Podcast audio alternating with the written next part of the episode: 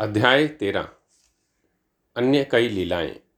रोग निवारण, श्री भीमाजी पाटिल, बाला गणपत दर्जी, बाबू साहेब बूटी, आलंदी स्वामी, काका महाजनी और हरदा के दत्तोपंत।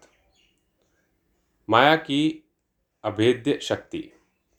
बाबा के शब्द सदैव संक्षिप्त, अर्थपूर्ण, गूर्ण और विद्वतापूर्ण तथा समतोल रहते थे।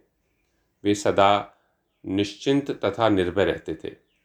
उनका कथन था कि मैं फ़कीर हूँ, ना तो मेरे स्त्री है और ना घर द्वार की। सब चिंताओं को त्याग कर मैं एक ही स्थान पर रहता हूँ। फिर भी माया मुझे कष्ट पहुँचाया करती है। मैं स्वयं को तो भूल चुका हूँ, परंतु माया मुझे नहीं भूल सकती, क्योंकि वह मुझे अपने चक्र में फंसा लेती है। श्रीहरि की यह माया ब्रह्मादि को भी नहीं छोड़ती। फिर मुझ सारी के फ़कीर का तो कहना ही क्या है? परंतु जो हरि की शरण लेंगे, वे उनकी कृपा से माया जाल से मुक्त हो जाएँगे। इस प्रकार बाबा ने माया की शक्ति का परिचय दिया। भगवान श्री कृष्ण भागवत में उद्धव से कहते हैं कि संत मेरे जीवित स्वरूप हैं। और बाबा का कहना भी यही था कि वे भाग्यशाली, जिनके समस्त पाप नष्ट होने को हैं, वे ही मेरी उपासना की ओर अग्रसर होते हैं। यदि तुम केवल साईं साईं का ही स्मरण करोगे तो मैं तुम्हें भव सागर से पार उतार दूँगा। इन शब्दों पर विश्वास करो। तुम्हें अवश्य लाभ होगा। मेरी पूजा के निमित्त कोई सामग्री या अष्टांग योग की भी आवश्यकता नहीं है। मैं तो भक्ति में ही निवास करता हूँ।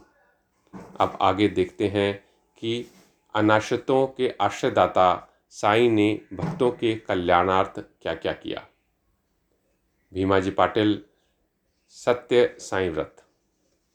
नारायण गाँव तालुका जुन्नर जिला पूना के एक महानुभाव भीमाजी पाटिल को वक्षस्थल में एक भयंकर रोग हुआ, जो आगे चलकर क्षय रोग में परिणत हो गया।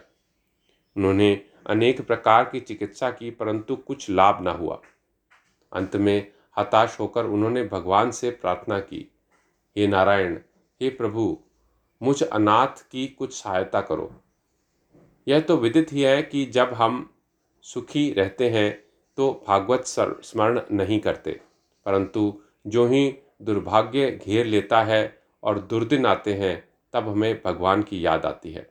इसलिए भीमा जी ने भी ईश्वर को पुकारा। उन्होंने विचार आया किया कि क्यों ना साईं बाबा के परम भक्त श्री नाना साहेब चंदोरकर को इस विषय में परामर्श किया जाए और इसी हेतु उन्होंने अपनी स्थिति पूर्ण विवरण सहित उनके पास लिख भेजी और उचित मार्गदर्शन के लिए प्रार्थना की। प्रत्युत्तर में श्री नाना साहेब ने लिख दिया कि अब तो केवल एक ही उपाय शेष है। और वह है साईं बाबा के चरण कमलों की शरणागति। नाना साहब के वचनों पर विश्वास कर उन्होंने शिरडी प्रस्थान की तैयारी की।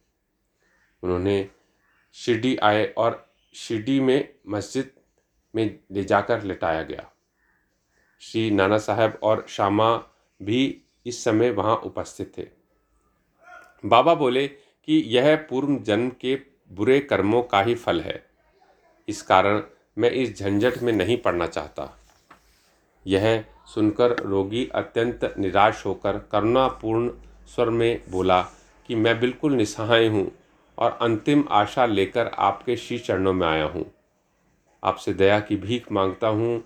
हे दिनों के शरण, मुझ पर दया करो। इस प्रार्थना से बाबा का हृदय द्रवित हो गया और वो बोले कि अच्छा ठहरो, चिंता ना करो। तुम्हारे दुखों का अंत शीघ्र होगा। कोई कितना भी दुखित और पीड़ित क्यों ना हो, जैसे ही वह मस्जिद की सीढ़ियों पर पैर रखता है, वह सुखी हो जाता है। मस्जिद का फ़कीर बहुत दयालु है और वह तुम्हारे रोग को भी निर्मूल कर देगा। वह तो सब पर प्रेम और दया रखकर ही रक्षा करता है।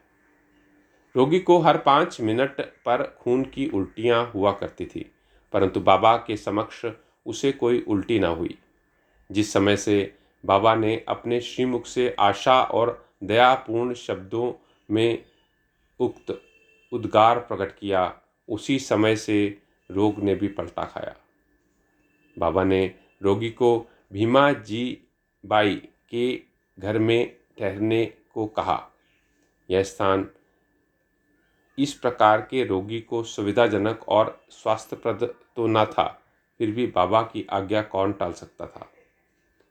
वहाँ पर रहते हुए बाबा ने दो स्वप्न देकर उनका रोग हरण कर लिया। पहले स्वप्न में रोगी ने देखा कि वह एक विद्यार्थी है और शिक्षक के सामने कविता मुखाग्र ना कर सकने के दंड स्वरूप बेतों की मार से असहनीय कष्ट भोग रहा है। दूसरे स्वप्न में उसने देखा कि कोई हृदय पर नीचे से ऊपर और ऊपर से नीचे की ओर पत्थर घुमा रहा है, जिससे उसे असह्य पीड़ा हो रही है। स्वप्न में इस प्रकार कष्ट पाकर वह स्वस्थ हो गया और घर लौट आया। फिर कभी कभी शिरडी आता और साईं बाबा की दया का स्मरण कर साष्टांग प्रणाम करता था। बाबा अपने भक्तों से किसी वस्तु की आशा न रखते थे। वे तो केवल स्मरण, दृढ़ निष्ठा और भक्ति के भूखे थे। महाराष्ट्र में लोग प्रतिक्षय या प्रतिमास सदैव सत्यनारायण का व्रत किया करते हैं। परंतु अपने गाँव पहुँचने पर श्री भीमाजी पाटिल ने सत्यनारायण व्रत के स्थान पर एक नया ही सत्य साई व्रत प्रारंभ कर दिया। बाला गणपत दर्जी। एक दूसरे भक्त, जिनका नाम बाला गणपत दर्जी था, एक समय जीर्ण ज्वर से पीड़ित हुए। उन्होंने सब प्रकार की दवाइयाँ और काढ़े लिए, परंतु उनसे कोई लाभ ना हुआ। जब ज्वर तिल मात्र भी ना घटा तो वे शिरडी दौड़ आए और बाबा के शीश चरणों में शरण ली।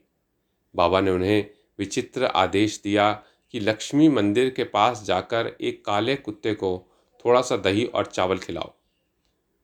वे यह समझ न सके कि इस आदेश का पालन कैसे करें। घर पहुंचकर उन्हें एक काला कुत्ता पूछ हिलाते हुए दिखा। उन्होंने वह चावल और दही उस कुत्ते के सामने रख दिए। उसे वह तुरंत खा गया। इस चरित्र की विशेषता का वर्णन कैसे करूँ कि उपयुक्त उपाय करने मात्र से ही बाला दर्जी का ज्वर हमेशा के लिए जाता रहा। बापू साहेब बूटी। श्रीमान बापू साहेब बूटी एक बार अम्लपित्त के रोग से पीड़ित हुए। उनकी अलमारी में अनेक औषधियाँ थीं, परंतु कोई भी गुणकारी ना हो रखी। बापू साहेब अम अम्लपत के कारण अति दुर्बल हो गए और उनकी स्थिति इतनी गंभीर हो गई कि वे अब मस्जिद में जाकर बाबा के दर्शन करने में भी असमर्थ थे। बाबा ने उन्हें बुलाकर अपने सम्मुख बिठाया और बोले, सावधान, अब तुम्हें दस्त ना लगेंगे। अपनी उंगली उठाकर फिर कहने लगे कि उल्टियाँ भी अवश्य रुक जाएँगी। बाबा ने ऐसी कृपा की कि रोग समूल नष्ट हो गया और बापू साहब पूर्ण स्वस्थ हो गए। एक अन्य अवसर पर भी वे हैजा से पीड़ित हो गए। फलस्वरूप उनकी प्यास अधिक तीव्र हो गई। डॉक्टर पिल्ले ने हर प्रकार का उपचार किया, परंतु स्थिति न सुधरी। अंत में वे बाबा के पास पहुँचे और उनसे त्रिषा रोग निवारण की औषधि के लिए प्रार्थना की। उनकी प्रार्थना सुनकर बाबा ने उन्हें मीठे दूध में उबला हुआ बादाम, अखरोट और पिस्ते का पाड़ा, काढ़ा पियो। यह औषधि बतला दी। दूसरा डॉक्टर या हकीम बाबा की बतलाई इस औषधि को प्राणघातक ही समझता, परंतु बाबा की आज्ञा का पालन करने से वह रोग नष्ट हो गया। और आश्चर्य की बात यह है कि रोग पूर्णतः निर्मूल हो गया। आलंदी के स्वामी। आलंदी के एक स्वामी बाबा के दर्शनार्थ शिरडी पधारे। उनके कान में असह्य पीड़ा थी। जिसके कारण उन्हें एक बल भी विश्राम करना दुष्कर था। उनकी शल्य चिकित्सा भी हो चुकी थी, फिर भी स्थिति में कोई विशेष परतर न हुआ था। दर्द भी अधिक था। वे किम कर्तव्य विमूण होकर वापस लौटने के लिए बाबा से अनुमति मांगने लगे। यह देखकर श्यामा ने बाबा से प्रार्थना की कि स्वामी के कान में अधिक पीड़ा है। आप इस पर कृपा करो। बाबा आश्वासन देकर बोले, अल्लाह अच्छा करेगा। स्वामी जी पुनः वापस लौट गए और एक सप्ताह के बाद उन्होंने शिरडी को पत्र भेजा कि पीड़ा शांत हो गई है, परंतु सूजन अभी पूर्वरत ही है। सूजन दूर हो जाए, इसके लिए वे शल्य चिकित्सा ऑपरेशन कराने बम्बई आए।